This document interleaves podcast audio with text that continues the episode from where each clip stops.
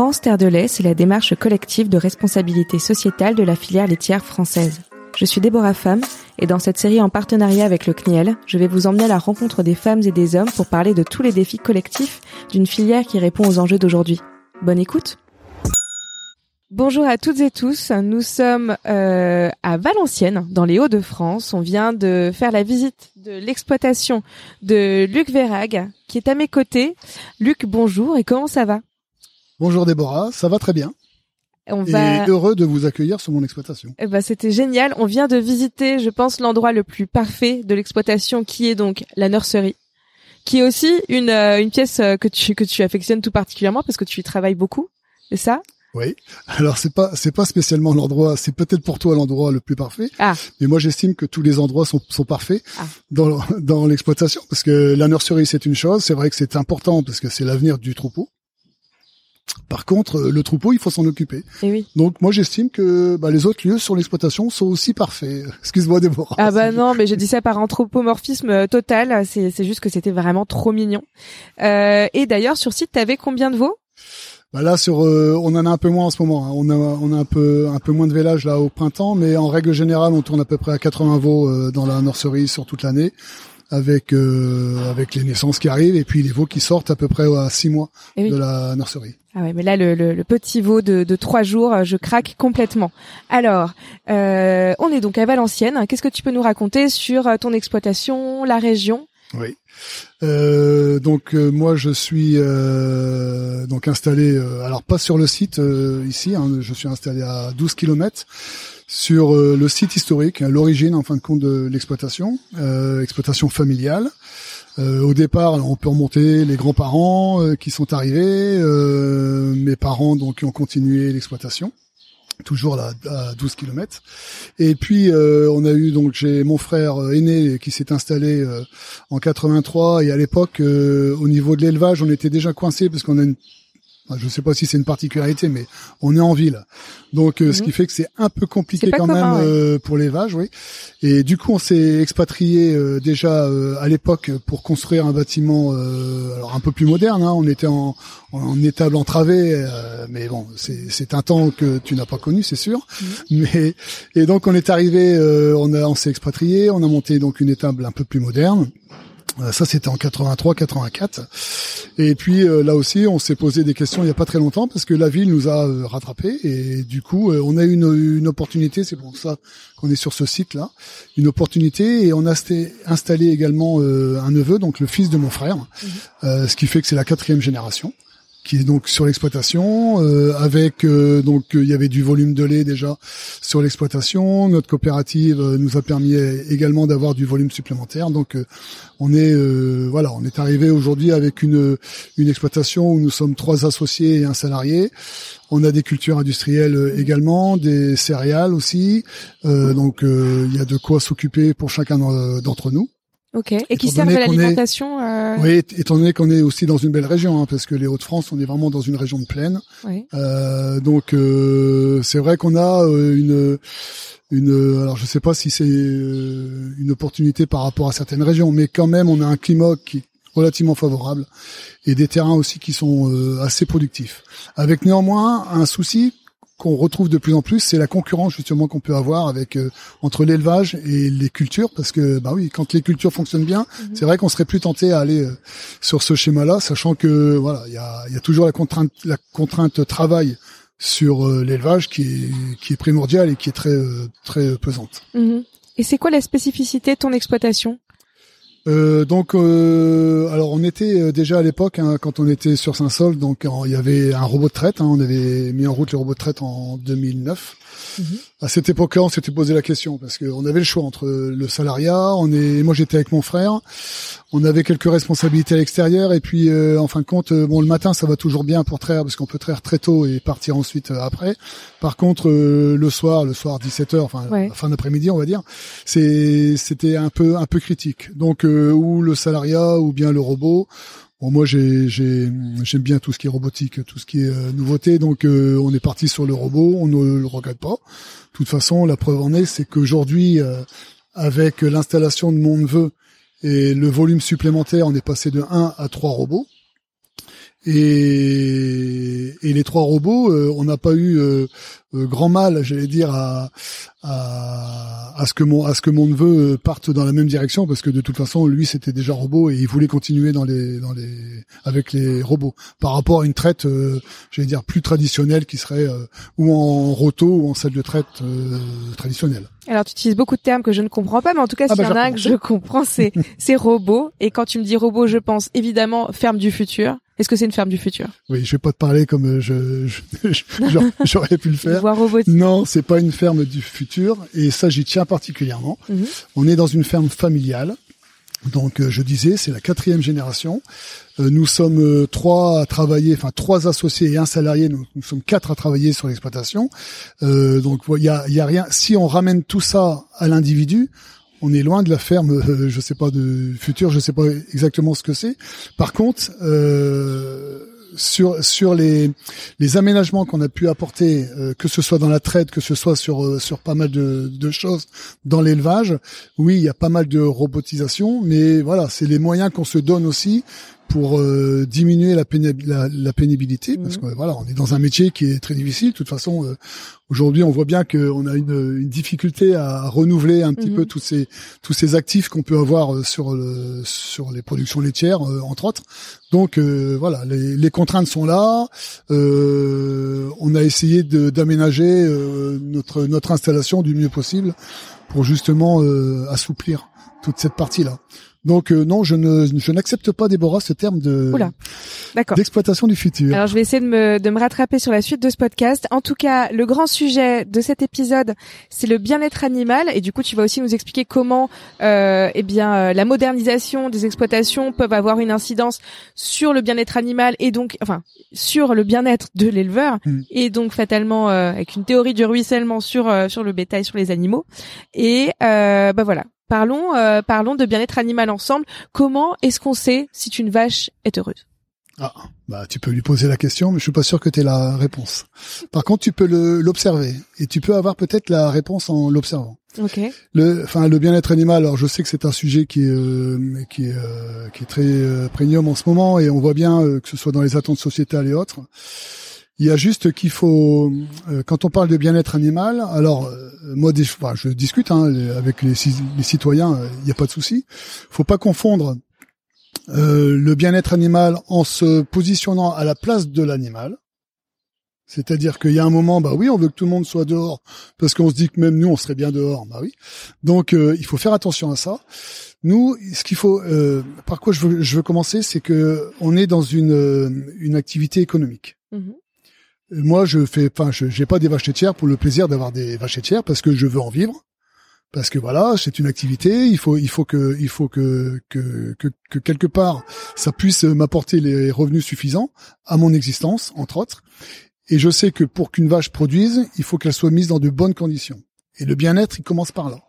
Donc bonnes conditions, c'est-à-dire que ce soit la partie couchage, la partie alimentation, il y a plein de choses, la partie pâturage, ce sont tous des éléments qui contribuent alors à son bien-être ou à sa, je sais pas, à son, à son équilibre, je vais dire. Mmh. Mais euh, et, et, par rapport justement au système robotique ou, ou autre, hein, mais je, je on, on, a de plus en plus dans les exploitations aujourd'hui les tiers des, des données, des indicateurs qui nous permettent justement de mesurer parfois les, les comment dire les comportements qu'il peut y avoir sur euh, l'animal, des différences de production d'une journée à l'autre, et tout ça doit nous alerter, doit nous alerter justement sur le fait, euh, bah oui, euh, pourquoi la bête elle diminue en quantité de lait d'un jour à l'autre, mhm. qu'est-ce qui se passe?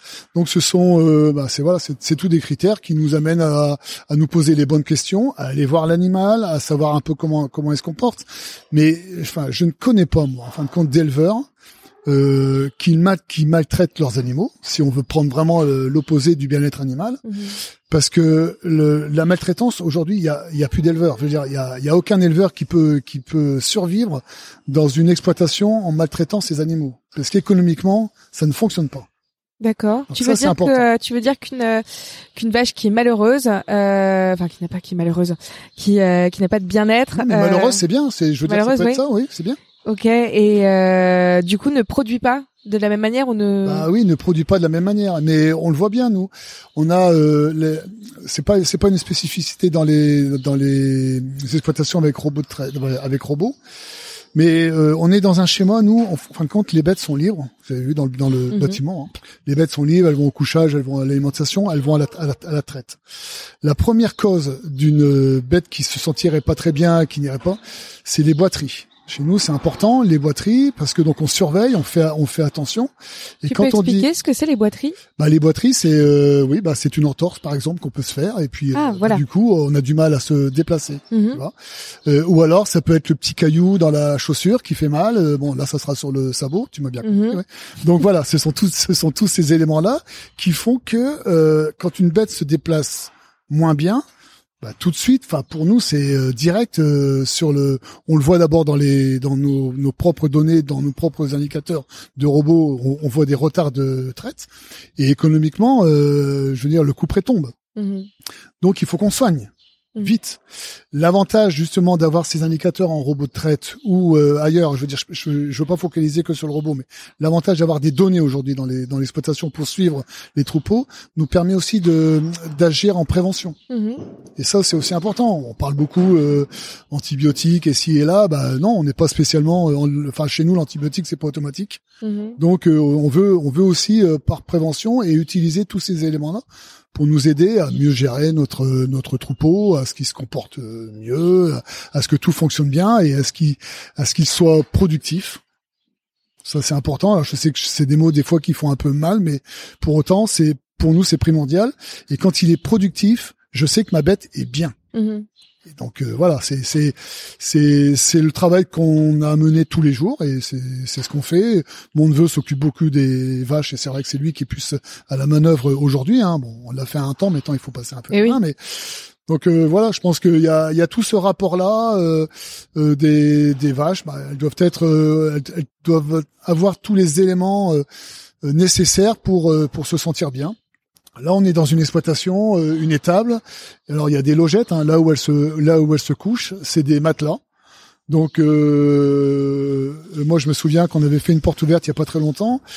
Et une personne pas très loin nous dit, oh, mais c'est dommage, il n'y a pas de paille. Une vache, ça doit être dans la, dans la. Eh oui. On fait euh, ce qu'on appelle le test des genoux.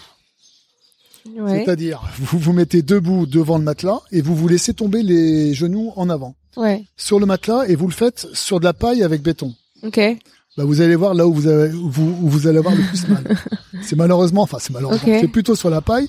C'est-à-dire qu'aujourd'hui, le confort qu'on amène avec nos matelas, pour moi, c'est un confort top. Ouais. C'est un confort top. Donc voilà, ça c'est déjà des, des les moyens qu'on se donne pour que la bête se sente le mieux possible. Ouais, bien sûr. En fait, euh, les, les, les gens ont peut-être une image un petit peu plus euh, champêtre et bucolique euh, de la de, de ce à quoi ressemblait une ferme euh, autrefois. Et toi, euh, ben du coup, t'es dans la reprise d'une euh, d'une ferme familiale, donc forcément, t'as imaginé euh, quelques quelques aménagements, quelques évolutions. D'ailleurs, qu'est-ce que t'as changé toi par rapport à la à la première version de la ferme? Alors on a eu une première version. Alors euh, je vais parler de celle de mes parents. Et en fin de compte, mes parents ont vécu euh, alors avec des des troupeaux bien sûr plus petits, mais euh, en ville c'était un peu un peu plus compliqué. Euh, beaucoup de transformations à la ferme, euh, des cultures de vente, euh, de la pomme de terre, etc. Et en fin de compte, ils ont euh, leur activité économique, c'était ça, la transformation à la, à la, ferme. Ils ont vécu euh, essentiellement euh, sur ça, même s'il y avait un peu de céréales et autres euh, à côté. Donc c'est, je, enfin, je dis que c'est important parce que c'est un modèle qui a existé dans un temps qui a existé. Ensuite, euh, nous, bon, bah, on fait, un- on fait un peu d'études, on fait, voilà, on a des, on a des convictions, on a des ambitions euh, un peu différentes, et puis on était plutôt parti sur un modèle un peu plus important, c'est-à-dire que en se disant, bah, euh, nous en tant qu'hommes, enfin, euh, en tant que personne, en tant qu'unité de travail, enfin, euh, quelle peut être notre limite de production? Mhm. Et on est parti là-dessus en fin de compte. Et notre limite de production, ça a toujours été, ben voilà, on disait 60 vaches par euh, par euh, par euh, personne au travail. euh, bon, ben on est trois euh, associés, 180, ben c'est parfait, ça donne à peu près ce qu'on a. Mais euh, c'était un peu le modèle. Mais après, quand on arrive dans des modèles un peu plus importants, on s'aperçoit que ben, les limites, on les repousse toujours. Jusqu'au jour où, au niveau main d'œuvre, ça commence à coincer. Donc, je repars de l'exploitation de mes parents. On était en vente détail. Nous, euh, mon frère et moi, on est parti et mon neveu, on est parti plutôt sur de la de la vente. Alors on est adhérent à une coopérative, donc on vend nos- nos- notre lait à une coopérative qui le qui le transforme en différents produits. Mais on était plutôt parti sur un modèle comme ça. Je vais dire un modèle plutôt euh, productif. Hein. Et, et aujourd'hui, ce qui est, ce qui est, euh, c'est pas étonnant, mais on entend bien euh, dans les attentes sociétales, c'est on veut revenir à ce modèle-là. Mmh. Mais euh, aujourd'hui, revenir à ce modèle-là économiquement, puis qui va le faire ce métier? Et c'est ce que j'allais dire. Moi, je veux bien, mais moi, moi, qu'on me dise qu'il faut travailler d'une autre manière, il n'y a pas de souci. Si je suis rémunéré pour le faire, c'est pas, c'est pas un problème. Mhm. Aujourd'hui, malheureusement, pour être rémunéré, bah, il faut, il faut sortir quelques volumes de lait, ou alors il faut partir. On a, on a des modèles hein, maintenant qui sont euh, productifs et il y a une partie de leur production qu'ils arrivent à transformer chez eux, par exemple. Ça, c'est possible. Mhm. À la rigueur, c'est même pas, euh, c'est même bien. Je trouve que euh, ça, ça amène un, peut-être un confort et puis voilà une rémunération assurée. Bon, euh, bon, nous on n'a pas choisi ce modèle-là. On reste parce que de toute façon, euh, on est persuadé que du lait, euh, bah, du lait il en faut, il en faudra. Et puis on peut parler de la population mondiale qui augmente, etc. Et, et quelles sont les régions aujourd'hui dans le monde? Alors je vais pas rentrer dans des, mais qui, qui pourraient vraiment produire. Je pense qu'au niveau de l'Europe, on est quand même bien là. Mmh. Donc et nous en plus dans l'Europe, je trouve que dans notre région Haute-France, on a vraiment une part. Enfin, c'est pas une particularité, mais on a on a beaucoup d'atouts. Mmh. Donc pour faire ça c'est le choix qu'on a fait. Voilà, on produit on produit du lait. Euh, on est on est plutôt euh, on est plutôt satisfait euh, de la manière dont on le fait. Et je sais qu'on est parfois décrié, mais moi je suis là pour expliquer les choses. Moi ça me ça me pose pas de problème. Ce que je fais, je pense pas. je suis contre aussi que ce soit les maltraitants soit les vidéos qu'on peut voir. Moi ça me ça me déstabilise et puis ça me ça me choque également. Euh, mais, mais moi, je suis prêt à expliquer ce qu'on fait. C'est pas un souci. Et n'oubliez jamais que dans une, dans un élevage, oui, tu peux m'arrêter aussi parce que je, c'est comme quand je suis parti, mais je finis juste là-dessus. N'oubliez jamais que dans un élevage, il faut toujours ramener à l'unité de main d'œuvre. Donc il peut y avoir 200, 300, 500 vaches, mais à 500 vaches, s'ils sont à 10 à travailler, ça fait que 50 vaches par voilà, tu vois. Donc c'est c'est ça aussi qu'il faut. Mais le modèle n'est pas compris, malheureusement. D'accord. Euh, tout à l'heure, tu abordais euh, rapidement le, choix du, robot de traite. Euh, c'est quoi les avantages et c'est quoi les inconvénients? Donc les avantages, un gain de temps clair. Est-ce qu'il y a des inconvénients robot de traite? Bon, des fois, ça nous fait lever la nuit, ouais. Ah ouais Ouais. Donc ça, on l'a connu quand on avait les enfants tout petits bébés, tu sais. D'accord. Mais bon, là, c'est pas les enfants, c'est c'est pas les bébés, c'est les c'est les robots. Oui, parce qu'en fin de compte, quand il y a des alarmes, bah il faut venir, il faut il faut les comment dire brancher le système. Euh, bon, ce qui fait que, étant donné que nous on est dans un schéma où les robots sont pratiquement saturés, on n'a pas beaucoup de comment dire de latitude mhm. pour dire bah s'il y en a un qui tourne pas pendant X heures, c'est pas un problème. Donc il faut il faut réagir assez vite. Je veux dire ça c'est une contrainte. Euh, après bon économiquement c'est vrai que le coût, l'achat, la maintenance, tout ça derrière, il y a voilà il y a un coût. C'est c'est c'est sûr que euh, pour un jeune qui se lance, c'est compliqué. Ouais. Euh, nous, on est dans une situation où bon, on a quand même un vécu derrière, donc on est un peu plus stable, mhm. et du coup, ça nous a permis euh, d'aller vers ce vers ce choix-là. Après, sur la sur les astreintes, donc la, la, traite proprement dit le matin et le soir, on connaît pas. Par contre, on est aussi présent le matin que le soir parce que il y a le suivi quand même euh, du troupeau. Hein. Je disais tout à l'heure les toutes les données qu'on a dans nos ordinateurs, bah il faut il y a un moment il faut aller les voir parce que mhm. mettre des robots et puis se dire ça va tout seul, ça marche pas ça. Donc il faut les voir. Donc euh, c'est ces astreintes, enfin ces astreintes là, ce, moment là qu'on qu'on passe le matin et le soir, de toute façon il faut le faire. Il y a aussi les veaux, il y a les nouvelles vaches qui viennent de véler, donc euh, voilà, il y a les veaux, il y a le lait, le colostrum qu'il faut aller chercher pour les pour les veaux. Donc il y a on passe autant de temps. Moi je je, je prends on passe autant de temps dans le dans le dans l'élevage aujourd'hui avec euh, nos robots que si on était dans un schéma euh, je veux dire de de salle de traite traditionnelle. Mhm. Néanmoins euh, c'est c'est un temps qui est complètement différent. Il y a il y a beaucoup enfin je vais pas dire qu'il y a moins d'efforts mais voilà, c'est c'est plus on est plus dans le suivi que dans le travail proprement dit dur entre guillemets. D'accord. Et bon, pour que pour que les auditeurs et auditrices comprennent quand même un peu, on est dans cette ferme à titre personnel, je n'ai jamais vu euh, une ferme pareille. Quand je disais ferme du futur, c'est parce que peut-être que moi aussi j'ai une version assez archaïque de, de ce qu'est une exploitation. Euh, et là, je, bah, j'observe pour expliquer un peu, mais je pense que tu le feras mieux que moi. Euh, toutes, euh, toutes les vaches sont munies d'un collier. Euh, et il n'y a pas une cloche au bout de ce collier. Il y a un petit émetteur. Euh, chacune se rend. Alors bon, euh, là il y en a une. Je suis en train de. Je, décris la scène. Il y a une vache qui est en train de se faire brosser derrière Luc. Donc je pense que tout à l'heure, quand on parlera de bien-être animal, on pourra peut-être parler de massage aussi et euh, presque de spa. Euh, tout naturellement, elle se dirige vers le bout de l'étable. On dit pas l'étable hein, d'ailleurs. Qu'est-ce qu'on dit? On dit la sta... stabulation. Stabulation, ouais. c'est ça. Euh, nous, nous on emploie, on dit bâtiment, tu vois. Donc, ok, bon, bon ça va. Je sais pas, oui. Ouais. Elle se dirige vers le fond, euh, une machine les détecte, elle se dirige naturellement vers le fond pour aller à la traite. Donc ça aussi, ce sera peut-être important de, de revenir dessus. Tu nous expliqueras pourquoi, euh, parce qu'on parle souvent d'exploitation animale. Bah non, en fait, elles en ont besoin. Euh, elles se dirigent là-bas, euh, elles font un petit tour au, tourniquet, euh, un petit peu dans le genre de euh, Gare Saint-Lazare. Elles passent le tourniquet et là, une machine vient détecter les pies, euh, se les nettoie, se branche un à un et sans douleur. Et, et là, le travail commence. Est-ce que tu peux nous raconter un petit peu? Et tout ça sans ticket de métro. Et tout ça sans ticket de métro. Alors oui, on est euh, en fin de compte, on a choisi quand on est parti, on avait plusieurs possibilités, mais notre modèle, nous, on a choisi de d'avoir des de pour avoir encore un peu plus de confort, euh, des des moyens de diriger un peu l'animal mmh. sans euh, sans le perturber. C'est-à-dire que il passe par des ce qu'on appelle alors, nous des portes intelligentes, mais il passe par des portes, il est détecté et selon que l'animal doit se faire, enfin qu'il est qu'il est dans la dans, dans sa période de traite, mhm. il est dirigé vers les robots, ou s'il n'est pas dans sa période de traite, il est dirigé vers ou euh, l'alimentation ou le couchage. Donc, mais euh, ce qui ce qui est, c'est bien que tu l'aies que tu l'aies remarqué. Euh, les vaches ici sont complètement autonomes. C'est-à-dire qu'on n'est pas là pour les pousser, pour les contraindre. Là derrière toi, tu vois, elles sont elles sont couchées, elles ruminent. Moi, je trouve qu'elles sont plutôt paisibles. Euh, là, il y a, les vaches qui vont bientôt rentrer de prairie une partie parce que ce que j'ai pas expliqué, c'est que on a deux lots dans sur euh, sur l'élevage. On a un lot donc de vaches qui sont plutôt en début de lactation et ces bêtes-là ne sortent pas euh, en prairie euh, actuellement. Elles vont le faire quand elles avanceront dans, leur lactation.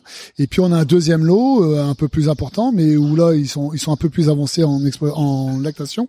Et celles-là donc elles sortent en, en, prairie. Et là aussi les les portes les dirigent donc elles sortent naturellement en prairie et elles rentrent d'elles-mêmes. Mhm. Euh, on va rarement les chercher. Des fois, il en reste deux ou trois, mais il y a, y a, toujours les petites vaches qui aiment bien nous embêter. Donc euh, voilà, c'est tout. C'est comme ça. Donc elles rentrent d'elles-mêmes et puis euh, elles font leur vie. Donc elles vont se coucher ou elles vont se faire traire, elles vont manger. Elles passent par ces portes-là.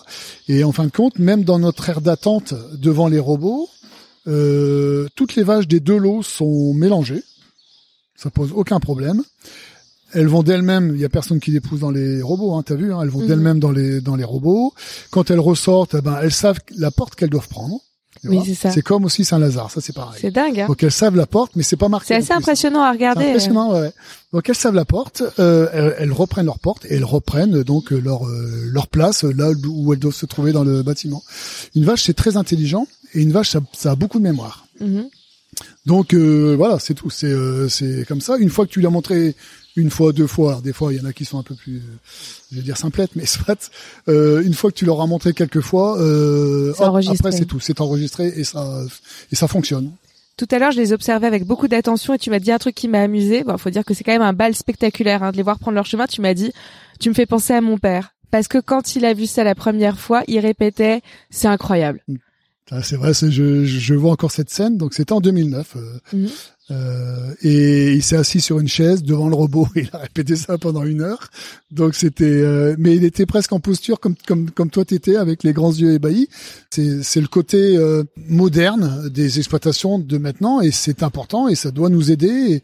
Et, on espère qu'avec euh, avec tous ces ces, ces moyens là on continuera à produire du lait en France. C'est, ça aussi qui est important. Hein. Et attirer aussi des jeunes éleveurs. Bien sûr. Là, vous avez, tu vois, derrière toi, là, t'as le, t'as le robot racleur qui est en train de parcourir euh, l'allée des caillebotis pour nettoyer, parce que le nettoyage, tu vois, des sols, c'est aussi quelque chose d'important et de confortable pour les pour les vaches. Et les vaches ne s'en vont pas en courant en le voyant. Hein. Eh ben non, non, non, non, bah c'est pareil, tu sais, elles le connaissent. Hein. Donc depuis un petit moment, elles le connaissent bien. donc euh, euh, même s'il n'est pas de la même couleur que les autres, mais c'est pas grave. Mm. on va pas parler de marque. Ouais. D'accord. Et euh, bon, là je comprends bien. Hein, le, on, a pas mal parlé des machines qui sont là et que oui, forcément, je les trouve. elles ont ce côté un peu formidable et surtout savoir que euh, elles ont une incidence sur la vie des éleveurs et contribuent à l'améliorer. Je trouve ça super. Je me demande euh, en quoi cette, ces machines sont compatibles avec le bien-être de des vaches? Euh, alors ce que ce qu'on appelle le One Welfare, je sais pas si ça te dit quelque chose ça. Non. Un seul bien-être. Ouais. Il faut qu'il y ait un seul bien-être, aussi bien l'éleveur que l'animal. D'accord. Et l'un n'ira pas sans l'autre. Mhm. Et c'est c'est primordial de comprendre ça. Et de toute façon, on se sent nous en tant qu'éleveur, on se sent super bien quand on voit nos vaches qui sont super bien. Mhm. Donc c'est ça qui est, c'est, on, on finit notre journée, on est content. Des fois on traîne. Euh, J'entends des fois ma femme, tu vois quelle heure tu rentres? Bah oui, mais bon, je traînais parce que je trouvais que j'étais bien là. Donc euh, non, mais c'est c'est vrai. Hein, c'est Mhm. euh, et, et et donc voilà, c'est c'est des choses importantes. Et quand les vaches ne vont pas, je peux vous assurer que quand je vois mon neveu, des fois je lui dis oh ça va pas bien. Il, il le ressent aussi personnellement. Ah ouais. Donc euh, voilà, c'est. Mais je pense, que- enfin moi ça, me- ça me semble tellement logique et normal. Mhm. Donc euh, pour moi, l'un ne va pas sans l'autre. D'accord. Et, et pour euh, pour euh, en fin de compte, c'est l'homme qui doit contribuer à ce que l'animal soit bien pour que lui-même soit bien. Mhm. C'est ça. C'est faut pas faut pas attendre tout de l'animal parce que l'animal il va rien faire sans nous. Donc on contribue, on met en place des actions, etc. On veut que l'animal soit bien et du coup on c'est c'est un petit peu le retour qu'on a nous en tant que en tant qu'éleveur euh, bah, de voir que tout fonctionne bien. Le bien-être animal et le bien-être euh, de l'éleveur, c'est c'est complètement euh, indissociable. D'accord. Et sur le, le point de vue, euh, euh, tout à l'heure tu disais que la traite auparavant avait lieu deux fois par jour, donc euh, tôt le matin puis à 17 heures. Est-ce que le fait que euh, des machines euh, soient plus disponibles fait que les vaches peuvent euh, y aller dès qu'elles le sentent en fait? C'est ça. Ok. Nous, euh, donc le système, hein, c'est que les robots de traite euh, fonctionnent 24 heures sur 24. Ouais. Donc euh, les vaches euh, peuvent être euh, peuvent aller se faire traire euh, quand elles veulent. Mais là aussi, je vous disais le comportement de la, de la vache et, et des fois, enfin c'est même pas étonnant, c'est euh, c'est que au bout d'un certain temps, je peux vous prendre n'importe quelle vache, je sais à peu près à quelle heure elle va, elle va aller se faire traire. Mhm. Ils y vont à peu près tout le temps, à peu près à la même période Mhm. dans la dans la journée. Donc ça peut être entre 2 et 3 heures du, du, du matin comme 6 heures comme euh, 14 heures. Donc voilà on retrouve on retrouve à peu près les mêmes vaches et il y a un, il y a un roulement. Il y a aussi un aspect qui est important euh, qu'on avait un peu discuté mais c'est le euh, l'aspect de groupe. Dans les vaches quand elles sont euh, complètement autonomes comme elles le sont là on a euh, on a une vraie vie euh, sociale des vaches Mhm. c'est-à-dire que euh, voilà, c'est il y a des dominés, il y a des dominantes, euh, bah, c'est comme dans la société, hein, ça marche comme ça. Et il y a des comportements qui sont euh, euh, justement, les, enfin les, les comportements, ils sont euh, comment dire, ils sont euh, ils sont euh, menés en fin de compte euh, par rapport à par rapport à ça. Et moi, je suis toujours des fois scotché quand je vois des des vaches qui attendent euh, devant les portes pour aller se faire traire, qui n'y vont pas, et on s'aperçoit après que dès qu'il y en a une autre qui était en train de se faire traire, qui Ouais. sort, pouf, elle y va. La Parce que voilà, parce qu'elle sait qu'il y avait une dominante et puis euh, bon, peut-être qu'elle est peut-être une fessée un jour, je sais pas, Mm. mais ça fait que ça fait que voilà, ça fait qu'elle est, euh, ça réagit comme ça, mais mais c'est partout pareil, hein, c'est partout pareil. Par contre, nous, ce qu'on a vu, c'est que dès qu'on est passé en mode robot, on a vraiment vu ce comportement-là euh, se, se se développer fortement et Oui. et c'était pour nous, euh, bon, c'était, on le on le ressentait pas comme ça avant. Ouais, c'est plus manifeste. Ouais. Ok. Bah, peut-être que aussi t'as le temps, t'as, t'as plus de recul et puis euh, d'observation quand t'es. Euh... Ouais, c'est ça aussi. euh, Je pense que je te disais tout à l'heure, on est quand même beaucoup dans un mode d'observation. Mhm. Alors même s'il y a du travail, hein, faut pas croire, que- mais on est quand même dans un mode d'ob- de- d'observation parce que bon, y a, y a- c'est ça, les machines elles fonctionnent, donc il y a un moment il faut vérifier si toutes les machines fonctionnent Et bien. t'as de l'analyse euh, en plus. Euh, Du coup, je Ouais. voyais ton document tout à l'heure qui est quand même très développé où tu vois. euh, bah, en fait, tu vois tout de suite s'il y a quelque chose qui tourne pas rond. Tout à fait, tout à fait. Il y a des indicateurs ça qui ne qui ne trompent pas. Donc euh, nous notre boulot c'est que le matin, euh, bah, quand on voit ça, qu'il y a des qu'il y a des bêtes qui sont dans le rouge, on va dire, hein, ah bah, il faut aller les voir. Il faut aller voir ce qui se passe. Mhm. Et et, et puis bon, il y a, il y, a, y a toujours une cause. hein. Donc euh, et on soigne la cause. Mhm. Alors Luc, toi, j'ai quand même l'impression que euh, les outils numériques, la tech, tout ça, ça a l'air de te passionner. J'observe parce que bon, déjà, bon, bah, je vois le, robot, les trois robots que tu as destinés à la traite, mais aussi j'ai vu un énorme robot en forme de chapeau de cow-boy on dirait que j'invente des bobards, mais c'est faux. Euh, bref, j'ai vu pas mal de machines. Il y a aussi euh, la ventilation euh, du bâtiment, des capteurs. tout à l'heure, tu parlais de caméras de surveillance, justement pour surveiller les, les vaches qui vont mettre bas. Est-ce que tu peux nous parler un petit peu de tout ça? Oui, bah c'est c'est dans la continuité de tout ce que j'explique depuis tout à l'heure. C'est-à-dire que il y a un moment, si on veut aussi avoir un confort, alors même même les, les outils qu'on qu'on met en place. Là, tu vois, tu parlais de brosse tout à l'heure. Mhm. Euh, il y a toujours une vache hein, sur euh, sur la sur la brosse parce que bon c'est tout. Elle aime bien euh, se, se, se brosser, ça ça la nettoie, ça ça mhm. contribue aussi à sa propreté, ça contribue à son bien-être hein, parce que quand elles sont là, à mon avis, elles sont elles sont plutôt bien. Ah oui. euh, quand on a installé les les robots racleurs donc dans la partie des vaches pour pour pousser la bouse, on l'a fait parce que on savait qu'il allait avoir un effet sur la santé de l'animal. Mhm. Plus les sols sont propres, moins il y a d'infections sur les pattes, etc., etc. Donc euh, voilà, c'est le confort pour nous parce que ça se fait mécaniquement, mhm. mais et automatiquement, mais c'est le confort aussi pour euh, l'animal. Quand euh, tu me disais tout à l'heure, donc tu parles d'un chapeau de cow-boy, mais notre mhm. racleur, donc qui repousse les fourrages devant loge là, on le fait. Et en fin de compte, ça contribue à quoi? Ça contribue à ce que à chaque fois qu'il passe, tu vas tu vas remarquer après, les vaches elles vont se lever et elles vont venir manger. Mhm parce que on a bougé un peu la nourriture, etc. Donc, euh, bah voilà, donc euh, quelque part ça contribue aussi euh, à, à, ce que la, la bête mange, produise et voilà. Donc mhm. c'est tout, tout est lié. Enfin, tout est lié. Il y a ça. Alors il y a, y a un effet aussi. On n'a pas parlé peut-être, mais je vais, je vais en parler deux mots. C'est, c'est les rideaux qu'on a, qu'on a montés de chaque mhm. côté du bâtiment. Alors j'explique vite fait. On avait un, un bâtiment qui avait un bardage un bardage bois donc euh, de chaque côté hein, sur les longs pans et euh, on a retiré une bonne partie de ce bardage bois et on a mis des rideaux qui s'ouvrent et qui se ferment. Mhm. Alors là aussi c'est automatisé. Bon, c'est automatisé, c'est-à-dire en fonction de la direction du vent, la, la vitesse, la température intérieure, donc ça s'ouvre et puis ça se ça se referme.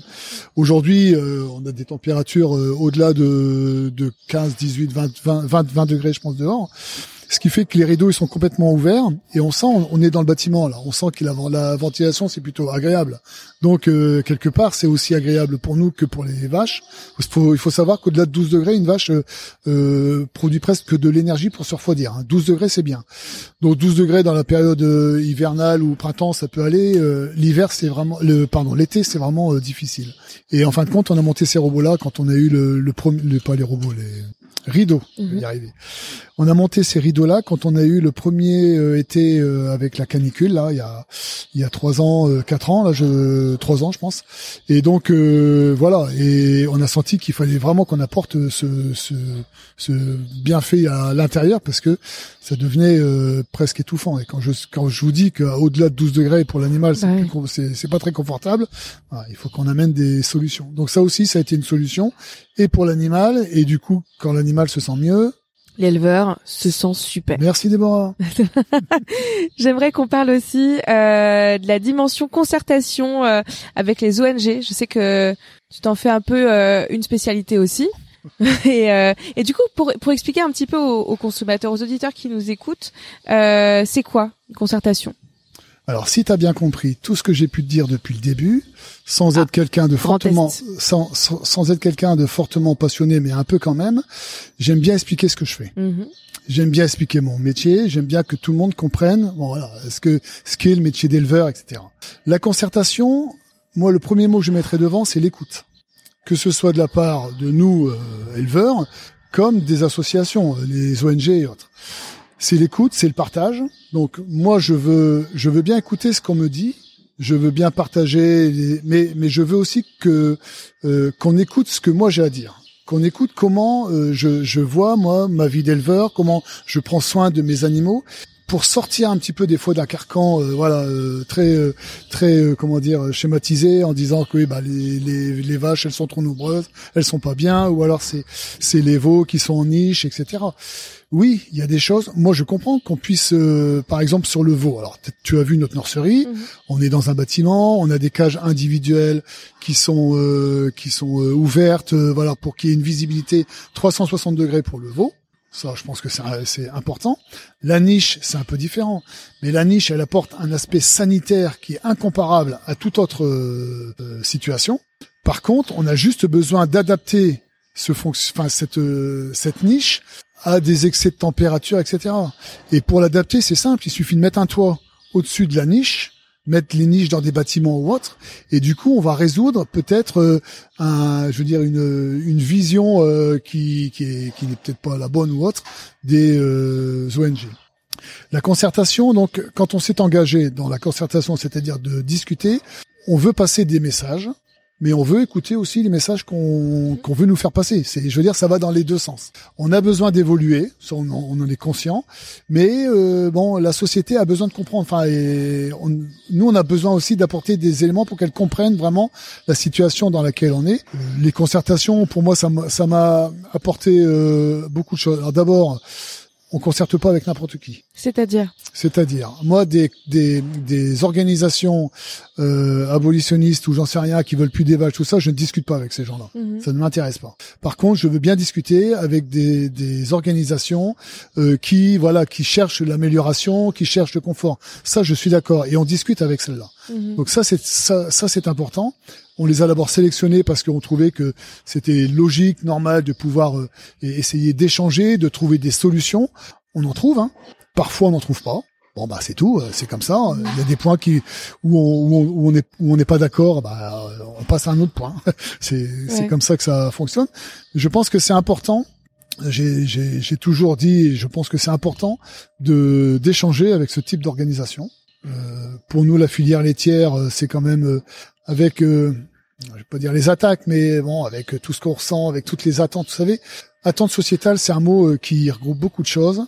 Après, il faut voir ce qu'on vit nous en tant qu'éleveurs, et euh, je veux dire que des fois, des attentes nous dire oui, euh, il faut que les vaches elles, sortent dehors, il faut que les vaches elles sortent dehors. Bon, ok, quand il fait 20 degrés, c'est bien quand les vaches elles sortent dehors. Quand il fait 30 degrés, nous, tu as vu ici dans notre schéma, on ne, on ne pousse personne.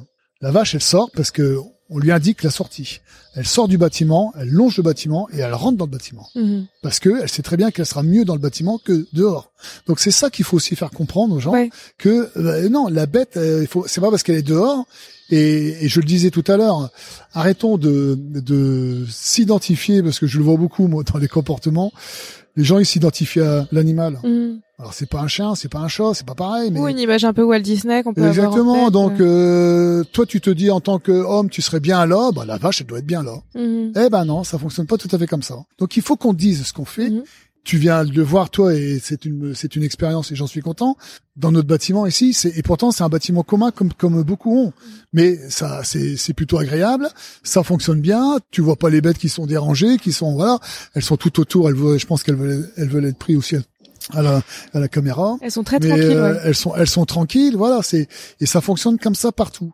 Et je pense que euh, on doit encore faire un peu euh, nous des efforts. Il faut qu'on qu'on contribue à vraiment communiquer et à dire ce qu'on fait parce que on fait on fait des choses bien. On, on le fait bien. Tu parles d'un enjeu de communication, mais est-ce que tu penses qu'auprès des ONG et donc du consommateur, il y a des lacunes peut-être dans la en, en, connaissance du terrain et de ton métier?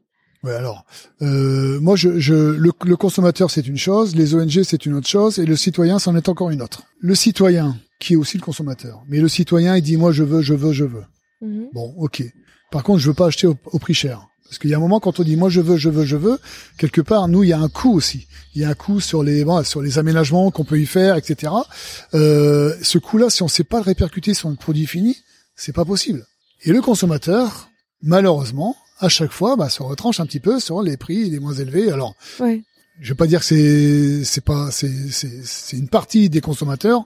On n'est pas sur l'ensemble des consommateurs, mais voilà. Et quelque part, dire des choses et puis sortir avec un caddie avec des de, dedans des produits qui sont à l'inverse. Mm Ça, ça commence à être euh, difficile. La tendance est plutôt de tirer les prix vers le bas. Ok. Et comment se comment se passent les dialogues en général? Est-ce que tu vois des, des points de de de, de friction euh, assez fréquents avec euh, les différentes organisations, ou alors est-ce que c'est différent à chaque fois quand on parle oui, de bien-être animal? c'est différent. Alors le sur le les sur les concertations qu'on mène, en fin de compte, le point de départ, c'est de c'est de visualiser et de et de prendre le bon sujet.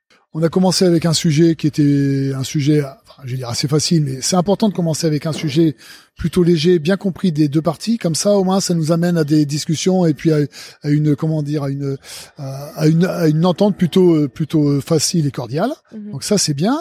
Et Avant d'entrer dans le dur. Et petit à petit, bah, on amène les sujets qui, euh, nous, nous posent pas de problème, mais apparemment posent problème de l'autre côté. Donc il y a pas de mhm. souci. On met le sujet sur la table on amène de l'expertise euh, technique euh, autour pour pour être sûr qu'on comprenne bien tous la même chose.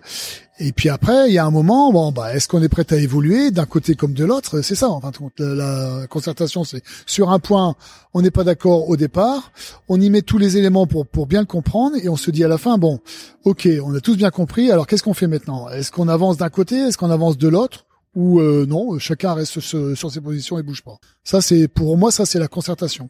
Je l'ai dit tout à l'heure, il n'y a pas euh, il n'y a pas une euh, un résultat objectivement à la fin. S'il n'y a pas de résultat, c'est pas grave.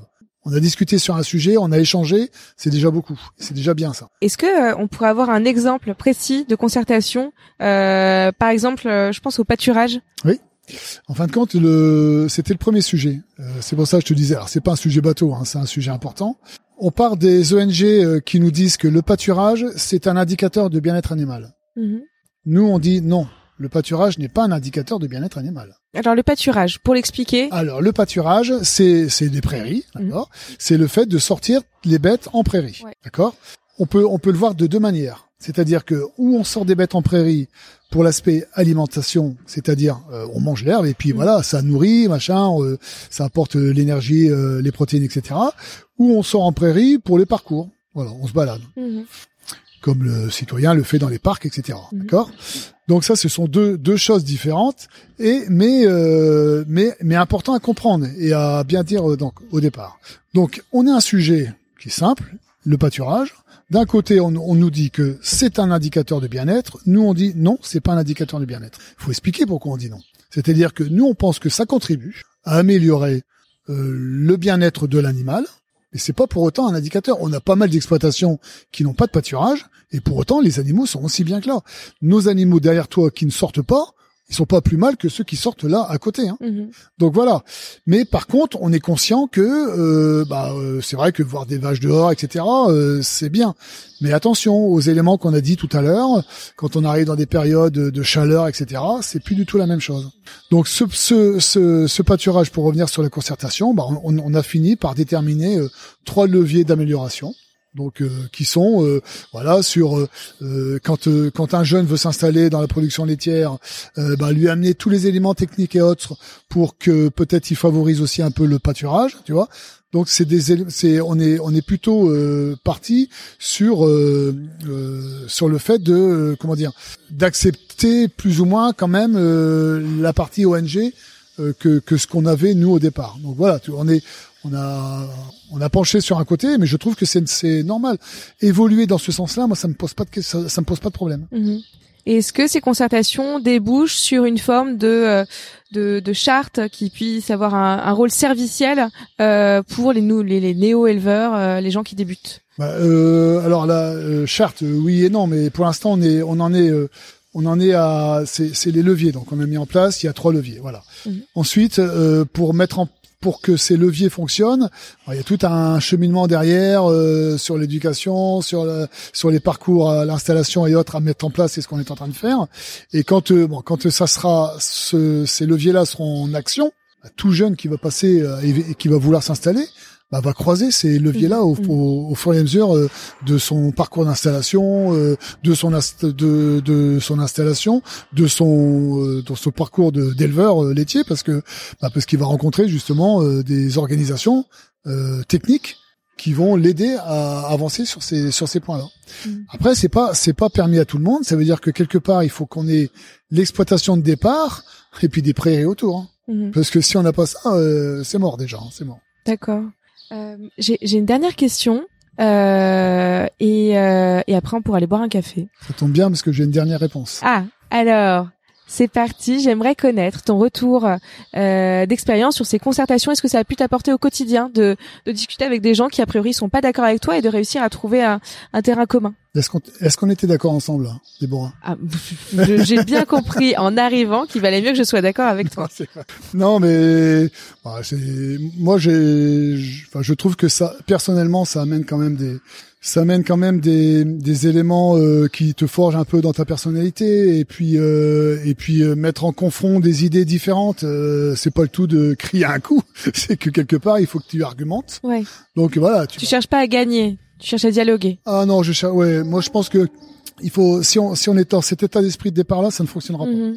après, euh, dans ma vie de tous les jours, je m'en sers également de ça. Cette expérience que j'ai eue, par exemple, sur les concertations, m'amène à l'employer, euh, à employer mon, enfin, euh, cet état d'esprit, je vais dire, euh, dans ma vie privée. euh, De trouver des euh, compromis, de trouver de- des compromis, d'être euh, peut-être. Ou alors d'être un très bon orateur. de- non, mais non, non, c'est pas ça. Mais euh, voilà, c'est, c'est moi, moi, ça m'a apporté. Je trouve que ça a été plutôt positif. Euh, je vais pas raconter l'histoire qu'on a vécue ici sur l'exploitation parce que justement, euh, euh, j'en ai, je, je l'ai utilisé. C'est, ce fait d'avoir euh, pu, euh, comment dire, personnellement, donc pu euh, concerter avec les ONG. dans d'autres circonstances, avec une population différente, mais j'étais plutôt à l'aise dans ce que je faisais. Mhm.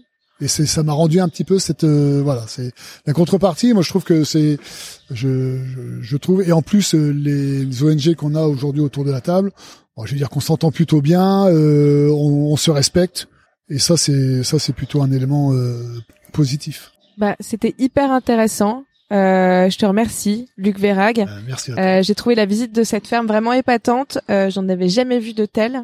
Et, euh, et j'espère que euh, nos auditeurs et auditrices auront appris plein de choses sur le bien-être animal aujourd'hui. Rappelle-moi comment tu la considères cette ferme?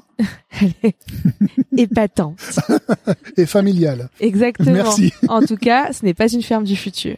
Merci à toutes et tous et à bientôt pour un nouvel épisode. Pour découvrir d'autres témoignages d'acteurs laitiers engagés, rendez-vous sur france et dans les prochains épisodes du podcast.